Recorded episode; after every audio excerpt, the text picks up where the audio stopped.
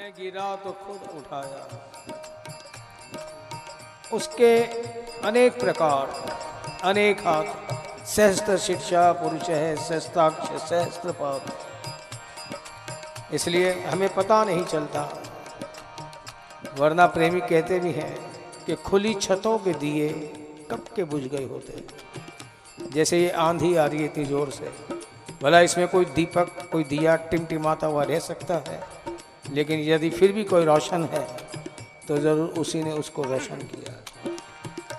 खुली छतों के दिए कब के बुझ गए होते, कोई तो है जो इन हवाओं के पर उतरता है।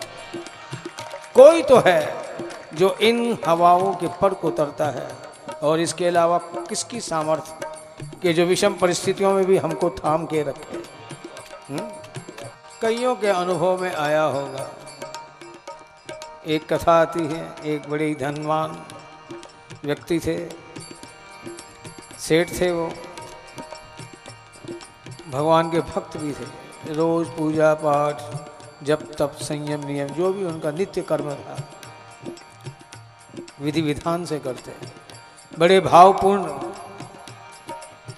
एक बार प्रार्थना की उन्होंने, प्रभु, मैं आपकी इतनी आराधना करता हूँ, उपासना करता हूँ, पूजना करता हूँ लेकिन मुझे कभी अनुभव नहीं होता कि आप मेरी इस बात को स्वीकार कर रहे हैं या आप मेरा साथ दे रहे हैं।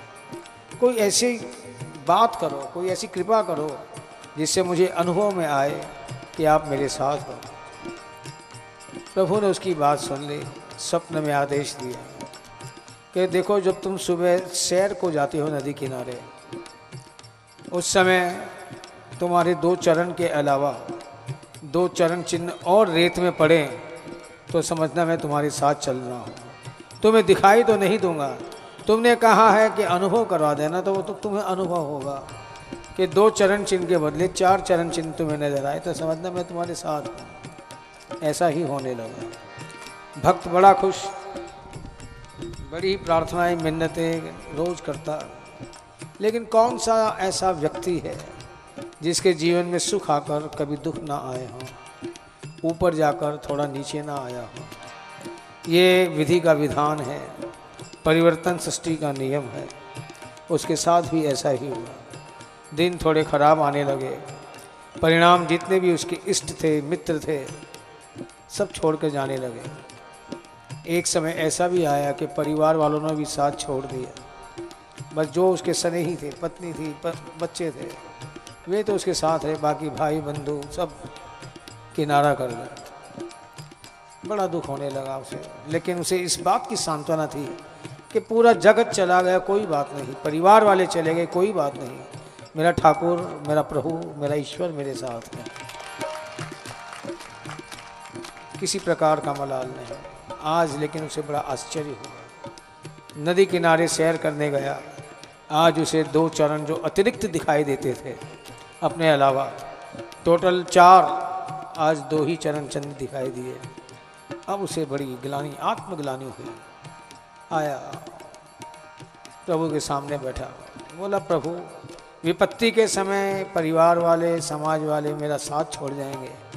इस बात का तो मुझे ज्ञान था, लेकिन आप भी मेरा साथ छोड़ जाओगे। इस बात की तो मैंने कल्पना भी नहीं की। कैसे जी पाऊँगा मैं? बस यूँ ही क्रम चलता गया। ये आत्मग्लानी उसकी बढ़ती गई बढ़ती गई बढ़ती गई। काफ़ी समय व्यतीत हो गया। फिर वही बात अच्छा दिन के बाद, बुरे दिन बुरे दिन के बाद, फिर अच्छे दिन लौटने लगे।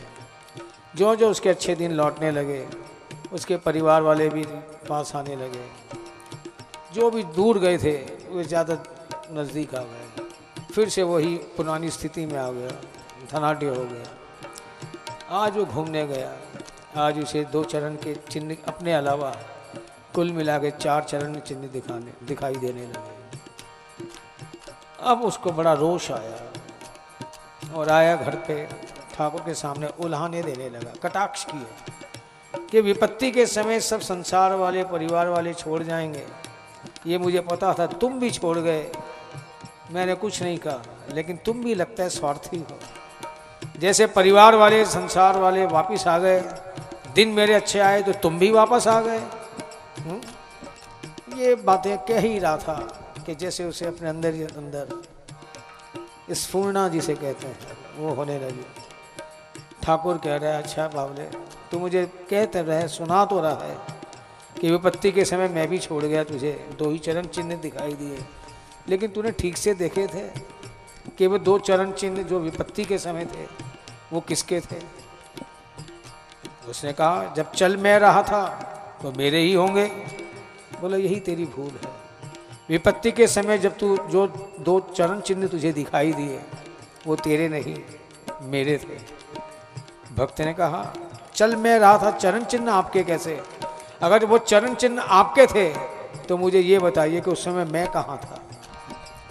ठाकुर बड़े ही शांत स्वर में कहते हैं, प्यारे, विपत्ति के समय चल तो मैं रहा था, तू तो मेरी गोद में था। तू मेरी गोद में था तो तेरे चरण चिन्ह कैसे पड़ते वो तो चरण चिन्ह मेरे थे, विपत्ति के समय मैंने तुझे उठा लिया था। ये विपत्ति तेरे पे नहीं आने दूँगा। तेरे कर्मों का फल भोगना तो तुझे है, लेकिन तुझे मैं थामे रखूँगा, उठाए रखूँगा। अब वापस तेरे दिन अच्छे आ गए, इसे मैंने तुझे अपनी गोद से उतार कर अलग कर दिया। ये है उसकी करुणा।